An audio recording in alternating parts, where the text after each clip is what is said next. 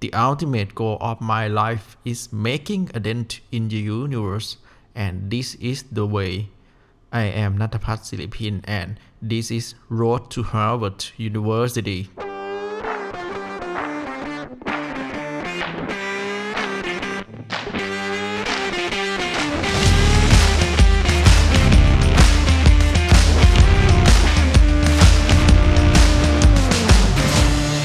สดีทุกท่านขอต้อนรับสู่ Road to Harvard University ครับ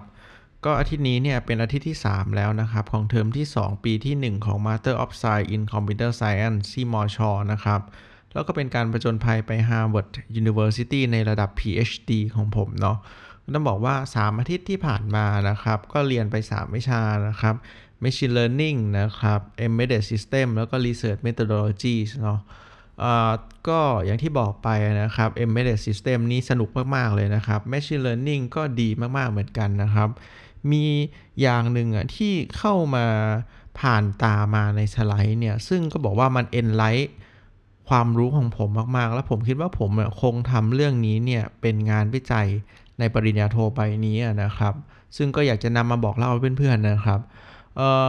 เรื่องเรื่องนั้นเนี่ย มันชื่อว่า federated learning นะครับ ซึ่งต้องบอกว่าสมัยก่อนเนี่ย machine learning เนี่ย มันก็จะถูกเทรนนะครับ โดย dataset ในที่ใดที่หนึ่งอะเนาะไม่ว่าจะเป็นบน collab หรือว่าบน cloud หรือว่า on premise หรืออะไรก็ตาม แล้วก็จะเอาโมเดลไปวางไว้ที่ back end เนาะแล้วก็จะทำ RESTful API นะครับ เวลาที่คนจะใช้งานเนี่ย ก็จะ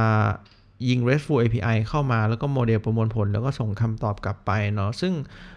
การพัฒนาโมเดลใด ๆ เนี่ยมันก็จะถูกพัฒนาโดยผู้สร้างผู้พัฒนาเนาะอะก็เรียกว่าเป็น centralized machine learning ก็ได้นะครับ แต่ว่า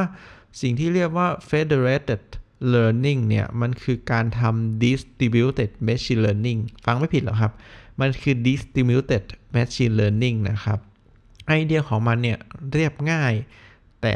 ทรงพลังมาก ๆ เลยนะครับ มันคือการที่เราเนี่ยมี Machine Learning Model นะครับ อยู่ที่ใดที่หนึ่งบน cloud เนาะเอาว่าบน Google Cloud ก็ได้เนาะแล้วก็ไอ้โมเดลเนี่ย มันก็จะถูก distribute ไปยัง device ของคนใช้งานต่างๆนะครับ แล้วก็จะถูก train นะครับ โดยผู้ใช้งานเนี่ย ผ่านการใช้งานเนาะ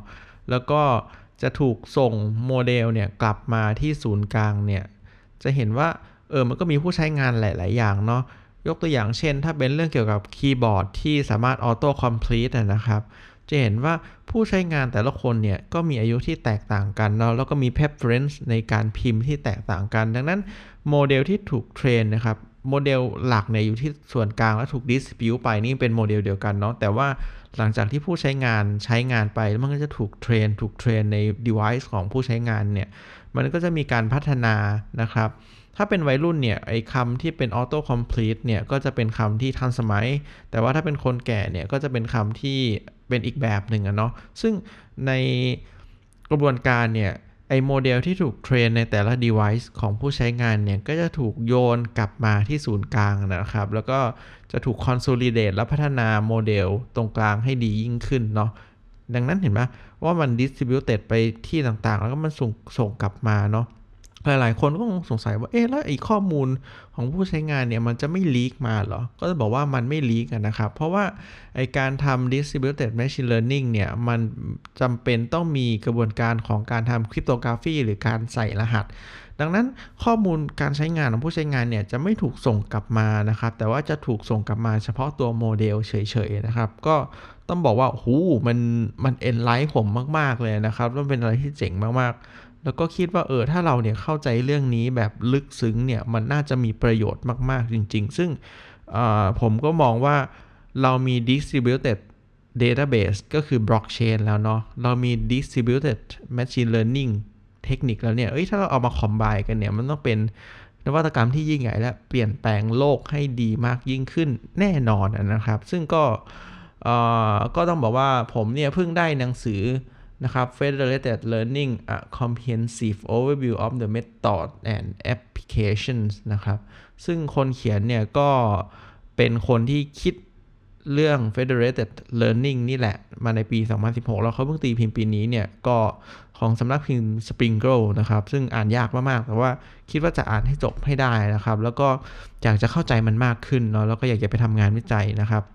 ซึ่งผมมองว่าเอ้ยถ้าผมสามารถทำตรงนี้ได้เนี่ย ซึ่งมันเป็นอะไรที่มันโหโคตรใหม่เลย ซึ่งถ้าทำได้และ success นะครับ จับต้องได้ตีพิมพ์นะครับการไป Harvard University ของผมเนี่ย มันก็มีความเป็นไปได้ที่สูงนะครับ เพราะว่า ผมก็มาทางสายบล็อกเชนอยู่แล้วเนาะซึ่งก็อยากมีความรู้ด้านนี้ แล้วก็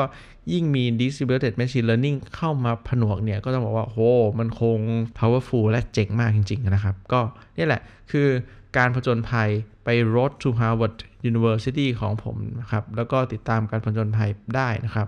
ทุกๆอาทิตย์ผมจะทยอยอัปเดตนะครับ ก็ขอบคุณครับ